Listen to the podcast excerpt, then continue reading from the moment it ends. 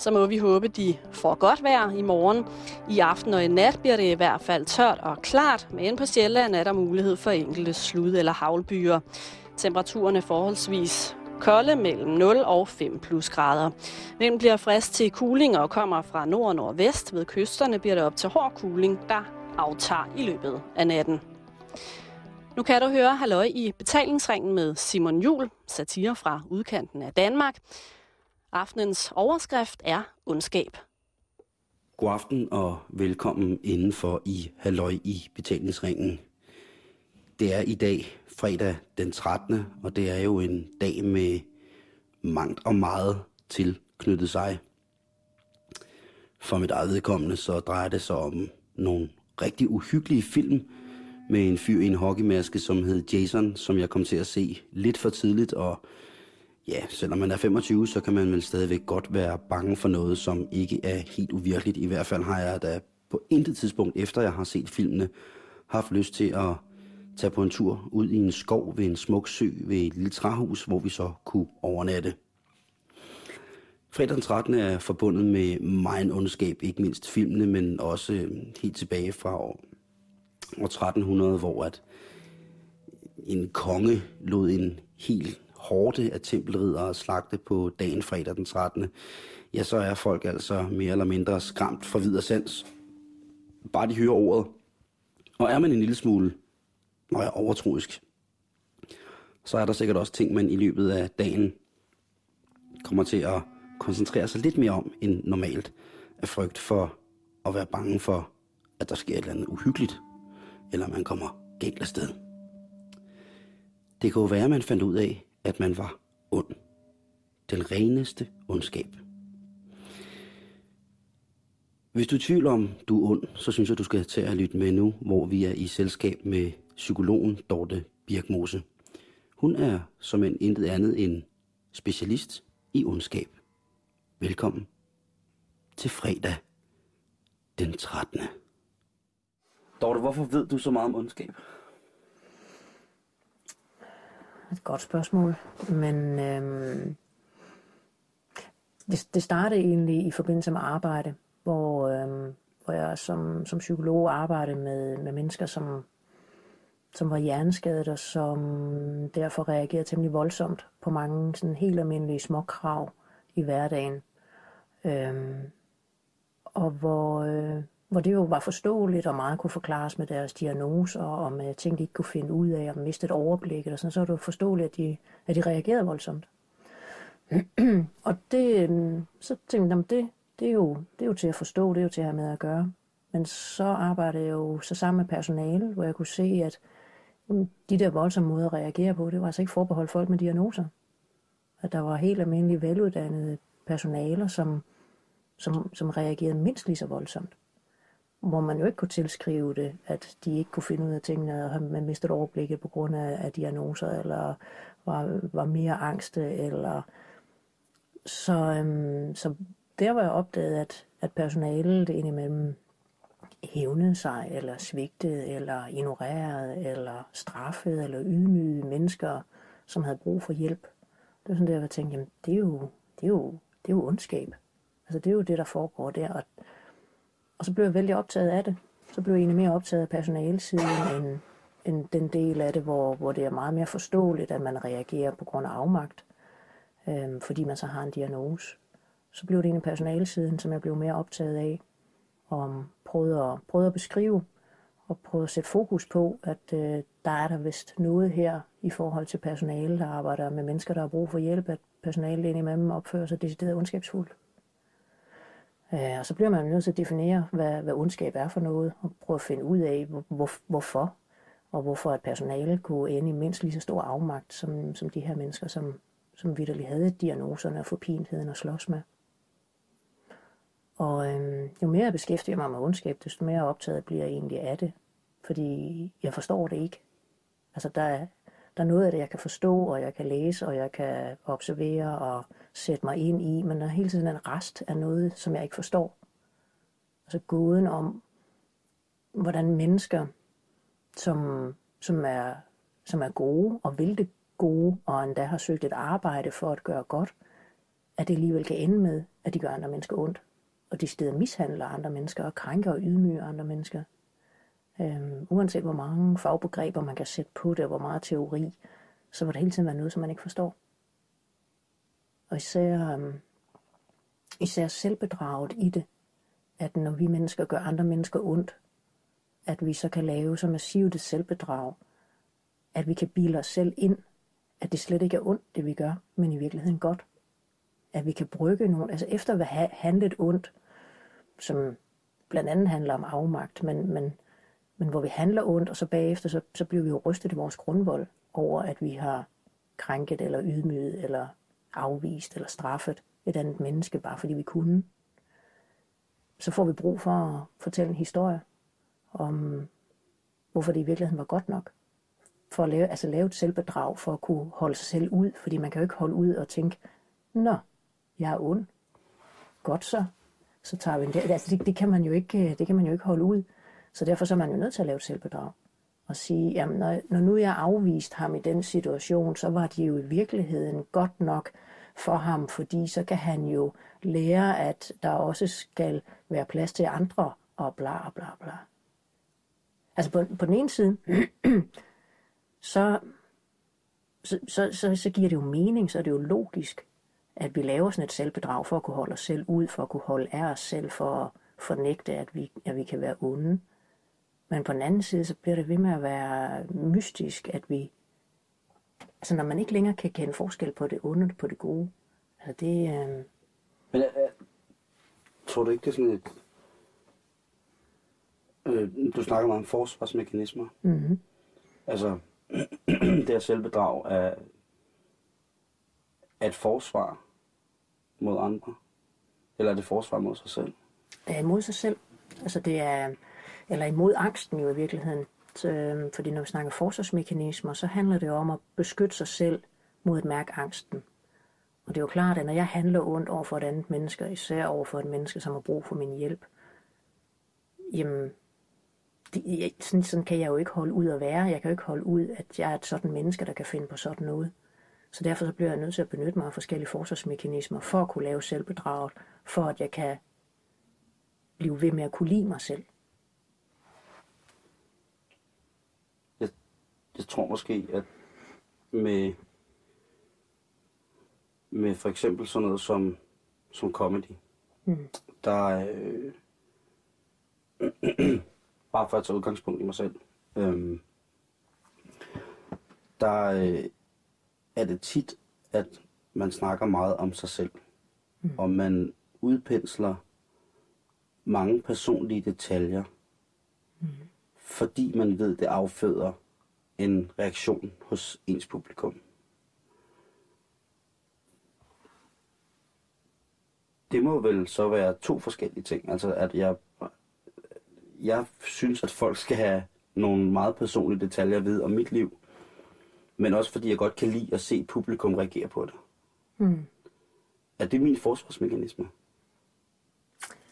Jamen, det kommer an på, hvad du har gang i. Med at, at du gerne vil udlevere noget selv. Noget af dig selv. Ved du hvorfor det? Mm. Som udgangspunkt, så er det fordi, jeg gerne vil have, at folk skal grine. Ja. Jeg beskriver på et tidspunkt, øh, beskrev, for det er der tid, mit, mit show, beskriver jeg en, øh, en meget detaljeret homoseksuel fantasi, jeg har haft, Mm-hmm. Som var voldsom, som påvirkede mig voldsomt. Mm-hmm. Og jeg prøvede jo at grine rigtig meget af det. Og jeg fandt først ud af, at det hjalp faktisk, når jeg fortalte om det. Fordi så grinede folk. Ja. Men hvor med alting var, det er jo den der, den indre homofob, som mange af os drenge har. Yep. Men grundlæggende var jeg jo hunderad for det her, og så gør jeg grin med det. Mm. Det var jo en angst. Altså, det var jo en angst for, at jeg tænkte, Gud, jeg er homoseksuel. Mm. Og på den anden side tænkte jeg, hmm, hvis man nu var homoseksuel, hvis jeg nu var biseksuel, så var der mere til mig. og det kan man sidde og grine i dag, men det var måske også en realitet, at jamen, så var der mere. Altså, den energi, det bibragte mig, så jeg ingen anden mulighed for, end at præsentere folk for det.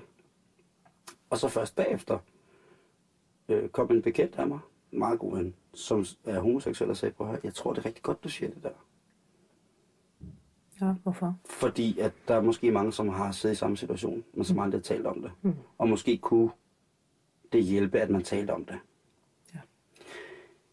Jeg kan bare mærke, at efter jeg har fortalt det til folk, jeg tror ikke, min indre homofob er blevet mindre. Jeg tror ikke, angsten for at være homoseksuel er mindre. Jeg ved, at alle mine venner omkring mig, familie vil acceptere det. Mm-hmm. Men jeg har stadig en angst for min egen selvaccept af det, hvis det skulle ske. Mm. Jamen, humor er også enormt kraftfuldt, og netop jo en af de, af de mere sunde forsvarsmekanismer, vi mennesker har. Så, øh, så vi, kan jo, vi kan jo tage det, som, som du også har gjort, tage det, som vi er allermest bange for.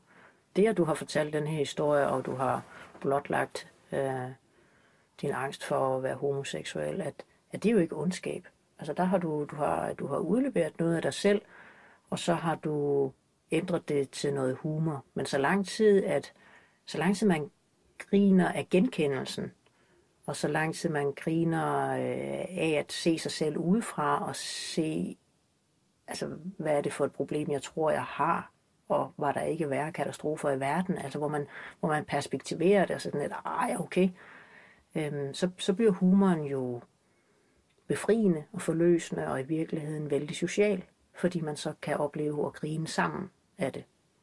Så det ting, det har intet med ondskab at gøre. Fordi der er også, øh, der er også mange øh, sådan stand-up jokes om, om pædofili, hvor jeg sådan tænker, ah, hvad, altså hvad, um, skal man eddermame passe på, i forhold til, hvad det er for nogle jokes, man, man laver, fordi man kan, man kan risikere at komme til at legitimere, altså gyldiggøre pædofili. Altså sådan, så griner vi så meget af det, at det i virkeligheden ikke er noget problem, hvis man bare en gang har prøvet at tale med et menneske, blev seksuelt forulæmpet som barn, så, så griner man ikke. Altså fordi så ved man, hvad pædofilien fører med sig af, af hæsligheder. Men alligevel tænker man, altså det skal jo ikke være totalt tabu. Altså man skal jo tale om det, og også nogle gange grine af det, men, men, men det er en hård, fin balance, hvornår man griner af sin egen angst for pædofili, og hvornår det er, at man kommer til at grine af pædofile på en måde, så det er sådan lidt, nå ja, visse vasse, det er jo ikke den store skade, der sker, hø, hø, hø. Altså så bliver det ondskabsfuldt. Ja. Der, hvor man, hvor man kommer til at krænke dem, som allerede er blevet krænket, der bliver det ondt. Der er jo for mange komikere. Jeg havde en snak i et tidligere program med komikeren Christian Fuglendorf, Mm-hmm. som er vanvittigt dygtig til at improvisere Mm. ud fra sit materiale. Og på et tidspunkt, der, øh, der har han i en film, de har lavet, en, der improviserer han over en tyk dreng. Mhm. Og det afføder meget, meget voldsomme reaktioner. I et show, hvor han ellers snakker om øh, sit nyfødte barn øh, på en lidt mærkelig måde. Øh, han snakker om, og han, øh, ja, jeg kan ikke huske, hvad det er, men jeg kan bare huske, at jeg tænkte, nå, snakker han virkelig om det? Mm.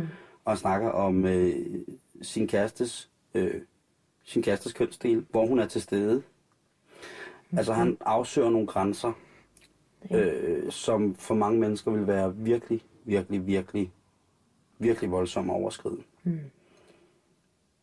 Vi snakkede om, at når man har et arbejde, hvor at det bliver normen, at man overskrider grænser. Mm. Hvad er det, der driver os derud? Altså der kan være noget, noget øh, faktisk rigtig vigtigt arbejde i at tage fat i, i de her grænseområder, tage fat i tabu og få, altså, få det sat ord på, øh, som jeg synes, at det, det, tjener, det tjener et godt formål. Og hvor, hvor komikken jo kan, kan løsne op for noget, som, som man jo ikke kan som fagperson. Hvor man kan stå der med sine fagbegreber og det ene og det andet, men, men hvor, hvor latteren er sådan en, en god genvej. Men, altså der er også bare... Øh, men det, det er meget måden, som man gør det på. Øh, fordi hvis det er en... Øh, hvis man har en drivkraft, der hedder, at øh, jeg vil bare kunne lave jokes om alt, og alt skal kunne lade sig gøre, og jeg vil bare kunne, jeg vil, jeg vil kunne sige alting, og jeg vil kunne lave sjov med alting. Øhm, så tænk, så bliver det hurtigt ondskabsfuldt. Altså, så er der hurtigt nogen, der bliver krænket eller skadet af det, man siger. Altså, fordi man har også bare enorm magt, når man får en scene, og får en mikrofon, og får sendetid, eller folk kommer ind til shows. Altså, man, man, man har også et enormt ansvar, som man skal forvalte. Så, så selvom med stand-up, jamen, det er bare for sjov, men, men der er også en mulighed for at påvirke utrolig mange mennesker. Så altså, så det er jo en enormt dobbelt, som så vanligt. At, at der kan være noget godt i at afprøve nogle grænser, men der er også bare nogle grænser, der skal respekteres. Uden at det jeg soleklart kan definere noget som helst. Der er, øhm, hvad hedder det, øhm, når man går ind og ser stand-up, når man går ind og ser comedy, Mm. eller komik, det kan, det kan være alt muligt, så er der selvfølgelig forskellige publikummer til forskellige genrer. Ja. Jeg har tit oplevet, at, nej, det er også løgn, det er, to gange har jeg været til revy, hvor at jeg der har oplevet, at jeg griner på de forkerte tidspunkter. det er meget akavet. Ja. Og øh, jeg føler en voldsom skam, og jeg føler, at jeg ikke respekterer det publikum, som der er der, og ligesom giver sig hen til den komik. Mm. Også på grund af deres reaktioner. Ja. Er det... Altså... Er jeg så ond, når jeg griner på de forkerte tidspunkter? Det, Altså, så, så er vi sådan lidt tilbage til, hvad, hvad ondskab er. Og øhm, rigtig mange vil definere ondskab som ondt. Det er, når man, når man har en intention om at gøre andre ondt. Og så man sige, så er det jo ikke ondt, det du gør. Altså, Du griner bare der, hvor, hvor tingene bliver øh, groteske, eller sjove, eller surrealistiske, eller hvad det nu kan være. Øhm, og så er det så lige på nogle andre tidspunkter end der, hvor pointen falder. Øhm, jamen det er jo ikke... Altså hvis du ikke har en intention om at gå ind og være anderledes, eller nu skal du lige vise, at du synes, at noget andet er sjovt, eller sådan noget. Det, er det er jo klart, hvis du har sådan en intention om, at du skal ind og grine på nogle andre tidspunkter, eller du distancerer dig voldsomt fra revy, fordi at det er sådan lidt lavkomik i forhold til noget andet, eller så, så kan man sige, jamen så, så, så sniger der sig måske noget, noget krænkende ind, øhm, hvis det er den intention, du har det er ikke den intention. Jeg kan måske godt føle lidt, at det er lavkomik, men der sker noget virkelig sjovt på scenen, Mm. og det afføder en sådan en urreaktion hos mig, som er et voldsomt grin. Ja. Jeg, jeg kan godt lide at grine, og, og jeg, men reaktionen, den måde som folkene, der er i lokalet, opfatter ja. det på, Ja. er helt sikkert, at jeg føler, også, det er også derfor skammen bliver stor, for jeg føler, at de godt ved, at jeg synes måske ikke, det er komik på højeste plan, det her. Mm-hmm. Så der må vel nødvendigvis være et græn af ondskab i, at, i det grin. Også for den er meget umiddelbar. Ondskaben Ja. ja. er jo også tit umiddelbar, synes jeg. Ja, altså det, det, det kan den jo være, fordi, hvis, fordi en anden definition, som jeg egentlig godt kan lide af, af ondskab, det er, at, at ondskaben defineres af den, der bliver krænket. Altså det vil sige i det her tilfælde, at, at, at dem, der sidder ved siden af dig, og de er helt opslugt af at høre øh, forhistorien til det, der nu skal blive sjovt lige om lidt, og så griner du på et helt forkert tidspunkt. Altså det, det kan jo for nogen være enormt krænkende. Og så, og så bliver det ondt. Fordi hvis jeg, hvis jeg spurgte dem, hvad, hvordan synes du, at, øh, at din sidekammerats reaktion lige var? Jamen det var, og han var hundelig overfor, og han grinede på de forkerte tidspunkter, fordi at han synes, at han selv er bedre, eller hvad det nu kan være. Hvis det er sådan en oplevelse, de har haft, så har du jo kommet til at gøre nogen ondt. Ja. Ja. Altså, det kan jo også være kvæg af en situation, hvor at folk kan genkende mig som klovnen, ikke? Som ham den sjove mand. Mm. Så tænker altså, så lægger de noget oveni, at han skal da ikke sidde og grine på den måde, når klaveret ikke engang er lukket endnu. Mm. Lige præcis. Ja, så, så det lægger jo en ekstra dimension på, På når folk, ja, når folk så kan genkende dig, og Ja. så kan tillægge dig alt muligt, eller have læst interviews med dig, eller et eller andet, og så sådan et, ja, ja, ja. Så ved vi nok, hvorfor han i virkeligheden sidder og griner. Altså, jeg skammede mig utrolig meget over det. Mm. Og det skete sådan tre-fire gange hver gang. Og du kunne slet ikke styre det. At nej, det må jeg ærligt indrømme, at det havde jeg utrolig svært ved. Mm. Og det var en skam. Virkelig. Mm.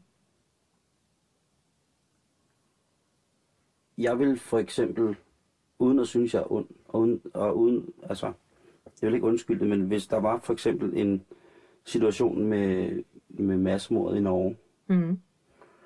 Og der var nogen, der fortalte en vidighed om Anders Breivik, Mm. ville jeg tilforladeligt ikke synes, det var på nogen måde passende. Mm. Men hvis vedkommende så sluttede af med at fortælle, at der i Østafrika på det tidspunkt døde 250 mennesker hele tiden. Men det er jo der, hvor jeg tænker, at, at komikken jo netop kan noget i forhold til at sætte tingene i perspektiv.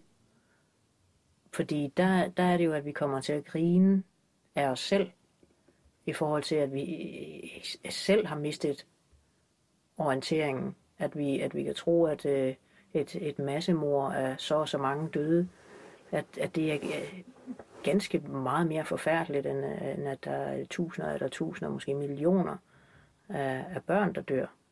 At man, at man kan få lavet sådan en, en fordrejning i sit hoved, det tænker jeg, at netop at bruge komikken til at, hey, hvad, hvad er det lige, vi har gang i? Altså, hvor, hvor, hvor komikken kommer til at fungere som et, et spejl på vores samfund. Det tænker jeg, det, det, er, vel, det er vel satire. Det er, når man, når man kan fungere som et, et spejl over for den samfundsudvikling, der er. At, vi, øh, at komikken kan bruges til at, at sætte fokus på, at, at vi bliver mere optaget af, hvad der sker i Norge, fordi det er sådan nogen ligesom os. At vi bliver mere optaget af det, fordi vi bedre kan identificere os med det. Hvorimod sorte mennesker meget langt væk, at det kan vi ikke identificere os med, og derfor går vi ikke op i det. Øhm, der tænker jeg, at det er super, at man kan bruge komikken til at grine af sig selv. Og grine af, at man kan genkende noget skørt i sig selv. Og det er jo ikke, det er jo ikke ondt. Tværtimod, så er det jo netop, netop forløsende, at man, at man får øh, foræret mulighed for at reflektere.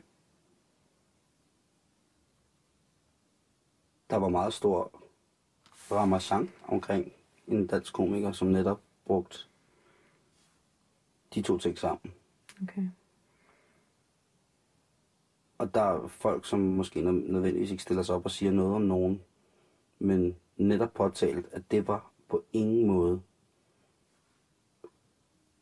en humorists tæft Mm. at blande de ting og udstille det. Men der var jo også en, øh, lige der hvor det hele stod på, jamen, så var der jo også en, en, altså en folkestemning om, at det her det var forfærdeligt, og vi omtalte Norge som vores brødre, og altså vi ændrede sådan helt øh, sprog, og der skete bare sådan et eller andet massepsykologisk.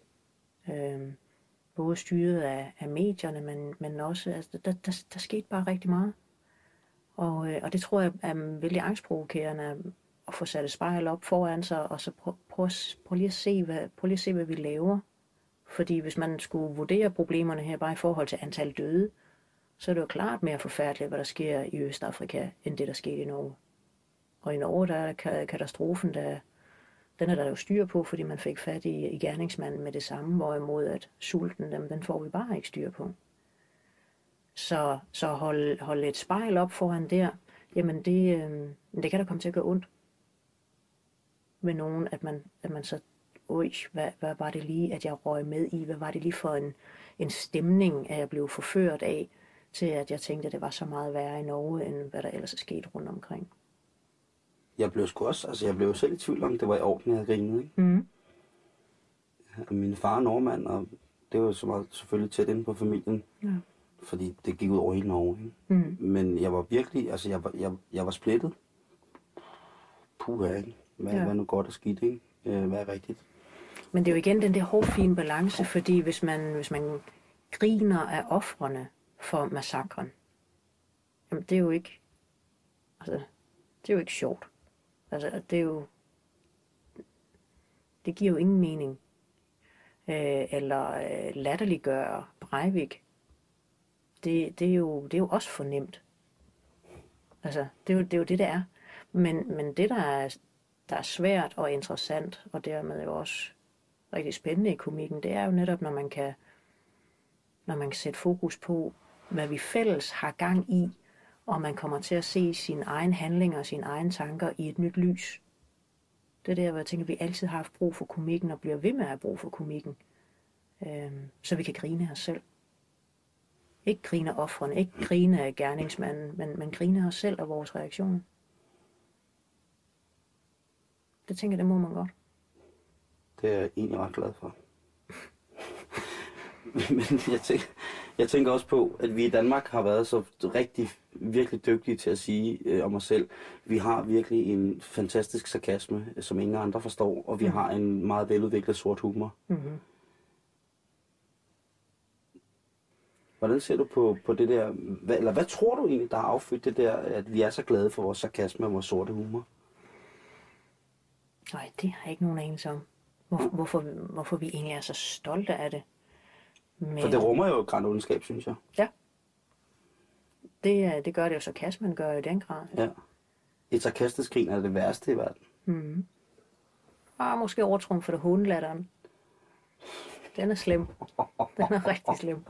Er det den latter, vi taler om, hvis man går hen og peger på den, der er faldet på cykel? Ja. Og fortæller, vil du høre, hvor åndssvagt du så ud, da du faldt. Og så brøler af latter imens. Den, den, er, den er nok en tand værd. Øhm, i, I et foredrag, så, øhm, så taler du om splitting. Ja.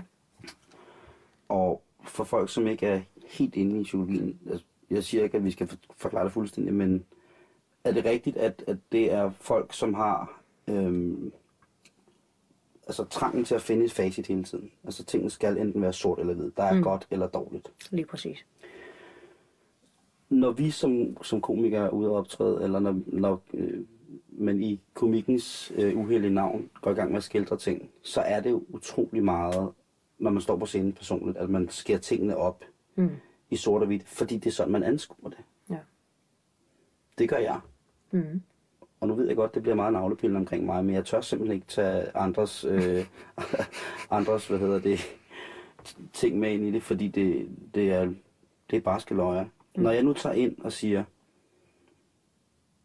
at, at, at jeg synes, det her det er rigtigt, og det her det er forkert, og det synes jeg virkelig, Mm. og fortæller det.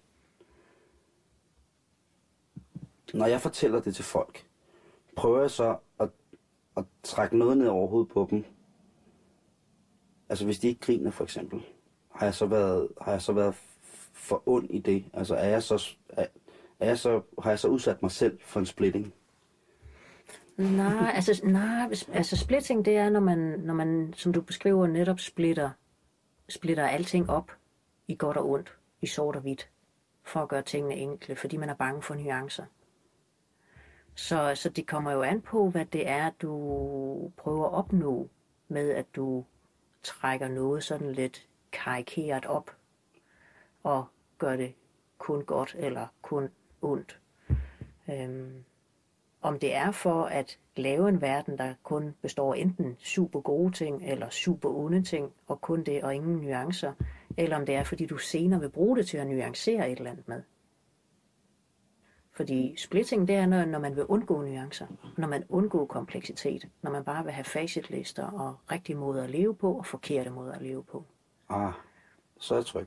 Mm. Det er ikke det, jeg ønsker. Men jeg ønsker, at ved at stille det op sort og hvidt, så skal folk nødvendigvis selv finde deres nuancer. Så kører det. Så er det ikke splitting, så er det tværtimod. Videre. Nej, du klarede fri sag. Det klart, I den her, det bliver straks værre. Ja.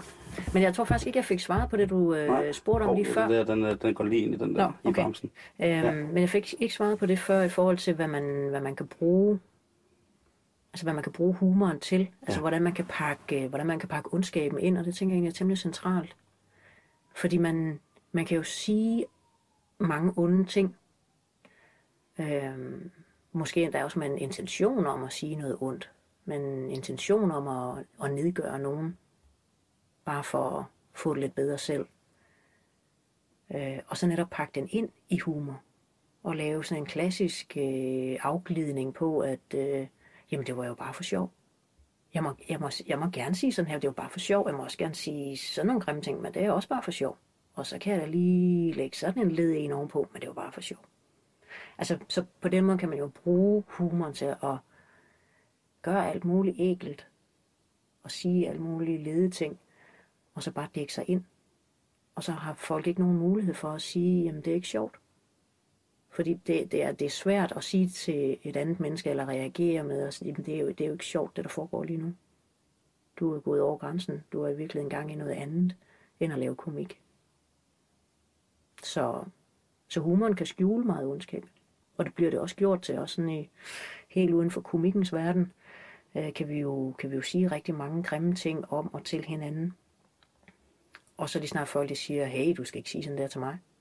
Jamen, det er jo bare for sjov så, slopper, så stopper al dialog, øh, dialog jo lige der. Så på den måde humor jo også kraftfuldt til nogle ting, som det nok ikke rigtig skulle bruges til.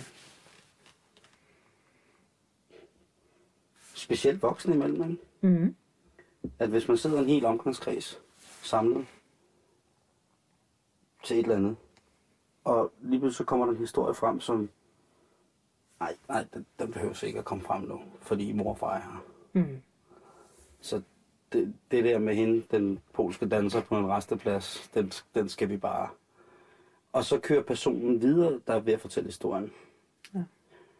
Og lige pludselig så ser man så også i et grad tilfælde nogle, noget familie, der hører historien, som ikke skulle høre det, men han fortæller videre, eller hun fortæller videre. Mm. Og på et tidspunkt, så stiller man sig op og siger, nu stopper festen. Nu det er det her virkelig ikke sjovt mere. Mm. Og så er det ikke ham, der fortæller historien, men dem, der sidder rundt om, der siger, nej, nu skal vi lige høre den færdig. Han kan da ikke bare lade den stå der. Det er jo, det er jo bare for sjov. Mm-hmm. Og personen, historien omhandler, føler, føler sig virkelig truffet. Hvad er det for en mekanisme, der gør, at lige pludselig så sidder alle dem, der er rundt omkring historiefortælleren, hvad er det for en mekanisme, der gør, at de også vil være onde med ham og mm. høre den historie? Jamen, det, det, det giver jo bare et, øh, et enormt behag, at det ikke er, at det ikke er en selv, der er involveret i det her. Det er ikke en selv, der, der, der det går ud over.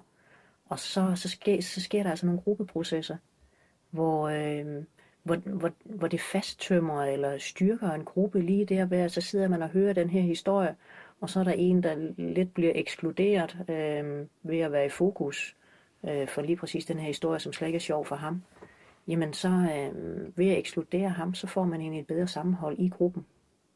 Så der sker sådan en, altså med humoren, så kan man sidde og hygge sig lidt med at være ondskabsfulde. Men, men hvor, hvor der jo ikke er nogen, der føler sig onde, fordi det er jo bare for sjov. Og det var det, øh, jeg sådan startede med at sige, det her med, at det bliver ved med at være uforståeligt, hvordan vi som mennesker ikke kan finde ud af at adskille det, det onde og det gode.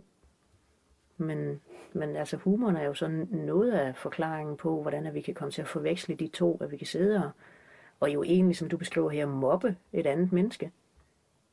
Men, ja, det vil jeg jo kalde det. Jeg kender ikke den psykologiske betegnelse for Nå, det. jeg tror også bare, at det hedder mobning, øh, og at man bliver holdt udenfor, eller ja, jamen, det hedder mobning. Så, øh, men men hvor, hvis man spurgte hver enkelt i gruppen, jamen har, kunne du finde på at mobbe, og kunne du finde på at mobbe ham der, så ville alle jo sige, nej, nej. Og det var jo bare for sjov. Det er jo, og så måske lige draperet med en, jamen det er også synd, han er så nærtagende. det er modbydeligt. Ja. Men det er jo rigtigt, det har jeg aldrig tænkt over. Hmm. Det er rigtigt det der med, at så skal man også lige kommentere på personens personlige udvikling. Ja. Han er også blevet han kan ikke tage noget mere. Nej. Jamen, han har jo Eller fuldstændig hun... mistet sin humor. Ja.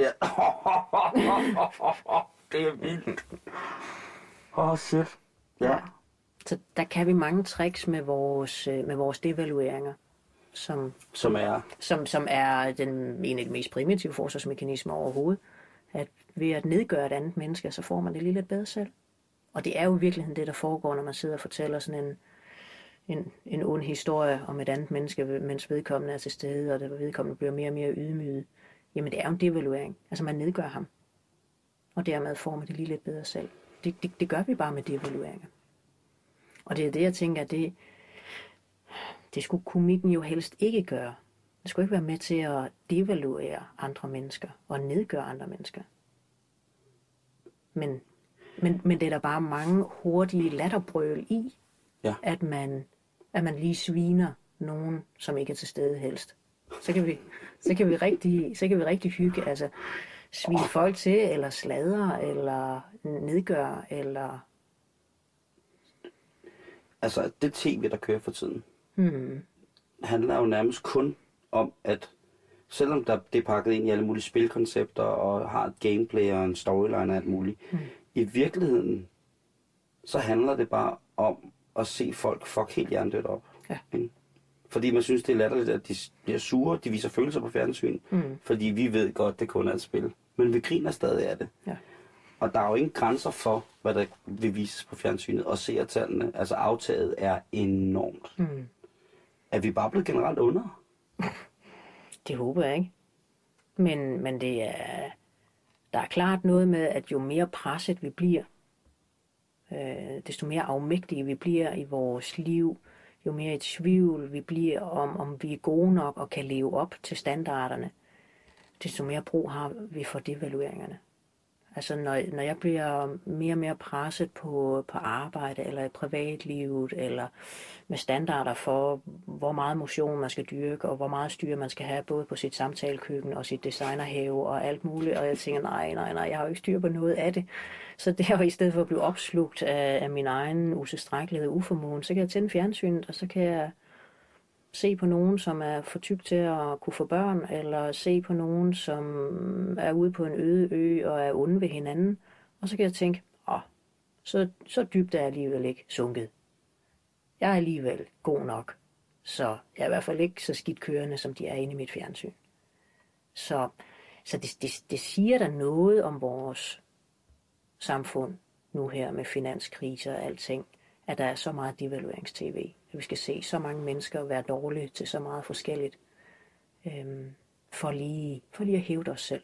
For lige at få det lidt bedre med os selv. Det, altså, det er jo derfor, vi ser det. Altså, vi vil se nogen, som er dårligere end os selv. Altså, det er uhyggeligt. Det er, det er i virkeligheden uhyggeligt. Og det er jo i virkeligheden ondskab, når man sidder og aftenhygger med at se på nogen, som er dårligt kørende. Det er det mest sete fjernsyn. Ja. Men, men komikken har jo i høj grad levet på at udlevere, altså karikere figurer, mm. som folk ligesom kunne devaluere i. Jo. Men der er også bare en forskel på, om man, øh, om man devaluerer øh, et, et menneske som, som Amalie eller Sidney Lee, hvor man kan sige, jamen, jamen det er for nemt. Altså det er for nemt at køre en devaluering på dem. Det er, øh, de, altså det er jo slet ikke svært. En, en værk kunne stille sig op og lave jokes, fordi man kan måske bare citere noget, de har sagt, og så lægger folk flad grin. Mm, det er ikke nogen kunst. Kunsten er, hvis man, hvis man absolut skal nedgøre nogen og køre nogle devalueringer, så gør det opad i systemet. I stedet for at trykke den af nedad i de hierarkier, vi nogle gange har, jamen så tag nogen, som er meget mere magtfulde, og som man i virkeligheden har dyb respekt for, og så prøve at gøre noget der. Altså fordi, nu ved jeg ikke, hvordan satire lige sådan er defineret, men for, for mig tænker jeg sådan, at satire det er også noget vældig samfundsmæssigt. Og det er vel at holde spejl op foran magthaverne. Øh, ikke nødvendigvis politikere, fordi det kan også være så nemt at nedgøre dem. Men magthaverne i forhold til meningsdannerne. At øh, dem, der, dem, der laver det spin, der kommer til at virke, dem, der kan fortælle os noget om, hvordan vi skal leve vores liv, og vi bare sådan helt ureflekteret tænker, nå ja, jamen det, ja, det, ja, det skal vi også. Øh, at jeg tænker, det er der komikken må køre en devaluering, og hvor det faktisk kan være befriende at få devalueret, hvad der nu måtte være forskellige øh, kost- og motionsguruer. Altså, der, der tænker jeg, det, det er jo opad i systemet, fordi de, de står over os, som lever et almindeligt usundt liv. Øhm, og, og de sådan er, er, er hellige, og nogen man lytter til, og bøger man køber og ser deres programmer, eller hvad man nu gør. At øh, der tænker jeg, der, der kunne det egentlig være forfriskende med en devaluering, fordi det bliver de ikke ramt af. Og det har været i tvivl om jo også. Altså, det har jo været det der. Netop når du siger, at der må nødvendigvis være et spejl, der bliver holdt op. Mm. Og der kommer revyen ind igen i billedet, mm. fordi at nogle af de ting, eller en, en af de, hvad kan man sige, grene af komikken, som rent faktisk har holdt spejlet op, det har været revyerne. Ja. Og så er vi tilbage til, at jeg går ind og ser det, som i virkeligheden er dem, som behandler satirebegrebet aller, aller, aller pænest. Mm. Og mest effektivt. Mm. Og så griner jeg fucking på de forkerte tidspunkter. Men, men hvad, er det, hvad er det, du øh, griner af? Jamen, det er jo derfor, det er det, jeg skammer mig, fordi det nu, når vi har snakket sammen, så er det jo sikkert noget ondskab. Det er noget devaluering af det, der ikke fungerer Mm. på revisionen ind i mit komikhoved. Ja. Kan du, kan du huske øh, et eksempel, bare for at jeg kan få et billede af Ja, jeg kan huske, at der er en, en, øh, en scene, hvor at, øh, aktøren står og spiller på et elklaver mm-hmm. med en karikatur på en, øh, sådan en, en pikkehygienist. Mhm. Sådan en, der står til der spiller, har sådan en motto, der gør en hver begravelse til en fest. Ikke? Mhm. Og det han spiller og siger, det er faktisk ikke særlig sjovt. Mm. Det må jeg nok indrømme. Mm. Der er jeg ikke, øh, der er ingen tvivl om, at salen er kogende af latter. Det er simpelthen så morsomt, som man ikke... Og på et tidspunkt, så er der en, en, en, en kort pause, hvor der er en ting, der vælter ned af klaveret, og der er noget lys, der falder af. Mhm. Og det irriterer tydeligvis aktøren, at der er en teknisk fejl. Mhm. Der skriger jeg grin. Ja. Det er ondskabsfuldt. Ja. Ja, der er, der er noget der i forhold til, at du morer dig over, når det falder til jorden, eller det fucker op. Er der noget, jeg måske har bygget op omkring det her med, at jeg gerne vil have, at der er noget, der skal gå galt til den revy der? Det kan ikke passe, fordi at det kan ikke passe, at noget, der er komik i den standard, skal have så meget publikum. Mm. Ja. Er, er, det, ond, det, er det ondskab? Jo. Det er det jo. Altså der, hvor man ligefrem ønsker andres fiasko. Det er ikke så godt.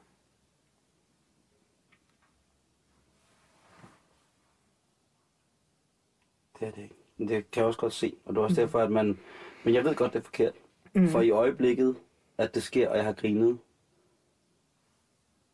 så bliver jeg jo overvældet af en skam. Mm.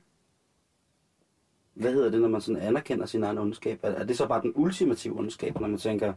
Altså, fordi jeg tænker jo ikke på det som ondt. Jeg tænker på, at det er sjovt, ikke? Men, Ja. men jeg kan godt høre, når, at, når vi har snakket sammen og kvælt i et foredrag, at der er jo et helt allerinderst inde, der er der jo, der er jo en græn ondskab i det. Ja. Men jeg medvirker selv i den. Mm. Altså hvis man tager den, den grældeste form for ondskab ifølge dit foredrag, som er omnipotens. Ja, i hvert fald den mest primitive forsvarsmekanisme. ja, okay, ja, primitiv for. Øh, Ja. og det er, hvor du siger i, i foredraget, det er at puste sig op. Og Ja. ja. så tror man er almægtig. I hvert fald fører sig frem, som om man er almægtig. Øh, og prøve at bilde sig selv ind, at man kan alt og ved alt og er bedre til alt end alle andre. Øh, man, tror, man, man tror i virkeligheden ikke, at man er det. Man, man ved faktisk, at man er meget mindre værd end alle andre. Øh, men det er så en måde at bekæmpe angsten for, for sit eget mindre værd på. Det er at prøve at bilde sig selv ind, så har vi selv bedraget igen, og bilde sig selv ind, at, øh, at jeg kan noget, og jeg kan noget mere end andre. Og dermed så bliver man, altså puster man sig jo virkelig op på forskellige vis. Og fylder, fylder meget.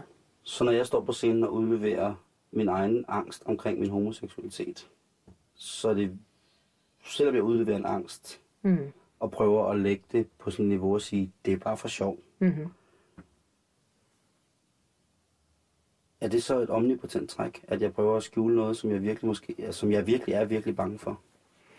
Jeg kan sige, det, det omnipotente ligger jo i, at, øh, at du finder en scene og en mikrofon. og Men jeg fortæller så en historie, som er reel. Altså jeg fortæller Ja. en, en, en, en historie, som er, har fyldt i, i mit liv på et givet tidspunkt. Ikke? Mm. Der og der tænkte det var bare det, jeg skrev her der, til dit foredrag, at, at jeg skrev, at vi kom ind på emnet omnipotens i dit foredrag, og så skrev jeg, at det er jo comedy. Ja. I hvert fald den del af, af comedyen med, at man, at man tænker, jamen, min historie og mit liv, det kan folk virkelig lære noget af at høre om. Altså, Oh, Gud, det er, det er, det, det er, jo, det er jo omnipotent. Fordi du kunne jo også nøjes med bare at fortælle det til nogen, du kender. Øh, eller repetere det inde i dit eget hoved. Men når du tænker, ej, det her hundredvis af mennesker vil have, tusindvis af mennesker vil have godt af at høre om mig. Det er jo den omni- omnipotente øh, del af det. Der er jo, øh, inklusiv mig selv, øh, været en del komikere, som ligesom har lavet nogle, nogle shows, hvor det ligesom om- omhandler om, at de er den komiker, som folk kender, men de er også dem selv. Mm. Øhm, Kasper Frank har lavet Nu som mennesker. Linda P. har lavet Linda P. og mig. Mm. Er der noget omnipotent i, og når vi stiller os op og prøver at skulle bekræftes mere som mennesker, men stadig pakket ind i, i sjov og ballade? Ja. Jeg synes, det er svært at gennemskue, hvad det er, der er på spil, når man dels spiller nogle roller, men så også lige pludselig gerne vil være ærlig og være sig selv. Øhm. Og dermed få den der, få den der, den genkendende latter, hvor vi griner af komikeren, men i virkeligheden griner af os selv. Så jeg kan ikke helt gennemskue, hvad alle de der afsløringer. Jeg har også bemærket tendensen, men jeg ved ikke helt, hvad, hvad det skal gøre godt for. Jeg har skrevet her, hvis man nu har lyst til at berette noget for folk, Mm. ud fra en egen erfaring, man har, fordi at man synes, at det måske kunne være bedre for dem. Mm. Ikke at de skal rette efter det, men man fortæller, at ud fra en erfaring, man har, så vil man gerne give den her erfaring videre til nogle folk, som er i gang med at gøre noget, eller de har gjort noget. Altså man, man kan jo godt, man kan godt tænke, at jeg har noget, som andre måske godt kunne have gavn af at høre. Og selvfølgelig er der noget omnipotens i det, men, men det kunne jo rent faktisk godt være, at man havde noget på hjerte, som vækker noget genklang, og som kan føre en refleksion med sig. Altså det, det må vel, uden at jeg ved, hvordan det er at være komiker, så tænker jeg, at det må da være Det er helvedes det, til. men jeg tænker, det må være det, det fedeste, den fedeste oplevelse, at, at høre den der forløsende latter, og så tænke, jeg, jeg, tror, jeg tror alligevel, der er nogen, der går hjem og tænker over det her. At det, det ændrede alligevel en lille smule ved noget i den måde, at folk tænker på. Altså det må da være det, altså, noget af det største. Det er så voldsom en energi. Mm. Det er også en energi, jeg lever på. Ja. På mange punkter. Men noget som, apropos energi, og når man hører den forløsende latter, noget som man så, når, også tilbage til ondskab er, som man så også trigger på og får en energi fra, når man laver, det er, hvis man siger noget, som man godt ved er på kanten. Mm. Nå, men på det tidspunkt, så kommer man også til noget, som er langt, langt, langt over kanten. Mm. Altså, som i, ifølge en selv, beyond evil. Mm. Og så får man en reaktion, der hedder, ej for... Jeg kan give et grænseeksempel, Mm. hvor at jeg optræder i Aarhus, og øh, der er øh, fem muslimske piger inde med mm. deres øh, kærester, Mm. og de har burkaer på. Og i en løsluppen stund får jeg sagt, at jeg synes, alle muslimer er pædofile. Fordi tvangsægteskaber mellem gamle mænd og meget unge piger, Mm-hmm. det kan da ikke blive kaldt andet. De skal i hvert fald lade med at bilde mig ind, det er kærlighed. Mm-hmm. Der blev så varmelt stille, Ja. så jeg tænkte, nu... Det var det. Mm. Nu gør jeg alle en tjeneste, og så tager jeg mig selv af dame den her mikrofonledning. og jeg havde det... Altså, det var det er noget af det mest skammelige, jeg nogensinde har sagt. Jeg skammede mig, altså... Øh, for det første angsten over for, hvad der vil ske. Altså, på, på sådan et sekund, lille bitte sekund, så kan der gå så mange tanker igennem hovedet. Mm. Og det er ren angst. Ja. Hvad sker der nu? Øh, øh, der bliver ikke grinet, der bliver et eller andet. Altså ved, ved urmoderens held, der sker der det, at en af pigernes mobiltelefon ringer. Mm-hmm. Og det er lyden af et lam, der siger, Mæh! og så siger jeg, det er okay, I tager burka på til min show. Og det er okay, I kommer. Det skal I. Men I skal ikke tage os over for dyrene. Mm. Tag mig, jeg er alligevel ikke bedre værd. Mm. Altså, og jeg tænker netop i, i, i det her tilfælde, at, at det jo netop også er fornemt at nedgøre muslimer. Altså det har vi jo kørende som sådan en, en folkepsykologi, at det, om ikke andet igen, så, så kan man nedgøre Amalie, og så kan man nedgøre nogle muslimer, og så kan man sådan, mm, hvor det igen jo være, vil være meget mere interessant at nedgøre nogen, som var højere i systemet end en selv. Ja. Øh, og nedgøre sådan de reelle meningsdannere og magthavere. Så, så det er jo også svært at lave ordentlige jokes om kristne og muslimer. Så der skal man næsten selv være muslim, for at man kan lave nogle rigtig gode jokes. Men det var for nemt. Jeg er helt enig. Ja. Og det er jo det. Altså det er også der, hvor jeg tænker, at det er jo ikke sjovt, fordi det, det er for nemt, og, og hvad, er det, hvad er det, vi skal, øhm, hvorfor skal vi ud og stifte bekendtskab med den grænse for ordentlig opførsel? Altså hvad, hvad, hvad skulle formålet være? Ja, grine, ja, ja, men, men, men jo helst, helst også samtidig med, med latteren noget nuancering og noget refleksion og noget mulighed for at genkende noget. Så, så, man, så man kan jo godt lave nogle ordentlige jokes i forhold til, til islam. Men så skal det jo bare handle om vores angst for islam. Ja. Den, den, er, den kan være temmelig sjov at spejle. Altså, hvad har, hvad har vi gang i? Øh, Hvad er det for nogle ting, som vi iværksætter for at undgå terror? Ud fra nogle luftige idéer om et eller andet. Altså, det, det kan der ligge masser af jokes i. Ja. Men at nedgøre muslimerne selv, nej, fornemt. Er det så ondt at skære kristendom og islam over en kamp ved at sige, jamen, så skal islam også lære at blive genstand for ganske almindelig humor for almindelige mennesker? Mm.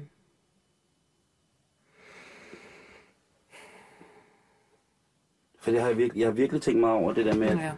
på et tidspunkt, så, altså, så må der, det tog, altså der var jo mange år øh, i gamle, gamle dage, hvor man jo ikke må sige noget om ki- kirken og Gud, ikke? ja. Og, og det, som jeg bliver forbandet over, det er det der med, at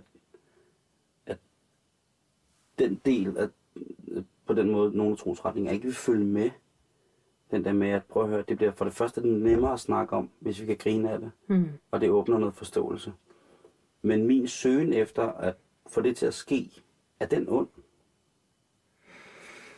Men den er jo ikke ond så lang tid, at man tænker, at man vil grine sammen med muslimerne af islam eller af kristendom. Jeg vil også gerne, Altså- jeg vil også gerne se, at de griner selv over det. At der Ja. kommer selvironi ind i det. Ikke? Lige præcis. Altså så, så batter det jo noget. Altså så er det, at du flytter noget og flytter nogle grænser på den, på den fede måde. Hvis man kan grine sammen af det samme fænomen. Men at vi laver en kristen klub, hvor vi så sidder og griner af muslimerne, og muslimerne laver deres klub og sidder og griner af os. Det er jo bare mobning. Altså, det er jo ikke, det er jo ikke sjovt. Men, men man kan komme til at forveksle det. Altså ligesom det der eksempel med, øh, med den her gruppe, som sidder og vil, vil høre historien færdig, selvom der er en, der sidder og bliver ydmyget. Øh, man kan komme til at forveksle det. Så, så man skal være knivskarp som, som komiker i forhold til at finde ud af, hvad har jeg egentlig gang i? Hvad er det egentlig, jeg vil opnå med den her joke om islam, eller kristendom, eller racisme, eller hvad det nu kan være? Det tror jeg også. Altså, det, men igen, det der med, at, jeg føler mig som, eller nu er det mig igen, men man føler, at hvis man prøver at rykke på de ting ved at lave noget radikalt, Mm. så er der nogen, som modtager det som et ondt signal, Ja. om at man vil dem ondt. Ja. At, mm, det synes jeg, det er bøvlet. Ja. For at bruge et godt dansk ord. Ja. Jamen, det er det der. Fordi satiren skal også up to date et eller andet sted i min, ja. i min, øh, altså i min terminologi. Ikke? Mm. Så det må nødvendigvis være, om ikke andet, så krænke de folk, som selv mener, de ved, hvad satire er. Ja. Den gamle skole, ikke? Mm. De nye komikere, der øh, eller H.C. Andersens lille dreng siger, at han har jo ikke noget tøj på. Øhm, altså det er jo god humor, Ja, det er for, fandme. fordi, fordi det er jo så det er jo kejseren, der bliver hængt ud. Og så er det jo igen det der med, at det er, det er drengen, der godt nok laver en devaluering, men, men er magthaveren. Er en, der står langt, langt over ham. Og det er jo ikke den nemme løsning. Det er jo en svær løsning. Øhm, nu skal jeg ikke gøre mig klog på filosofer, men øh, jeg er tit blevet beskyldt for at have et øh, freudiansk slip Mm-hmm. i alle mulige sammenhænge. Mm-hmm. Men øh, Freud han sagde også, at øh, alle folk er syge. Ja. og tak fordi du kom. Velkommen, det var fornøjelsen.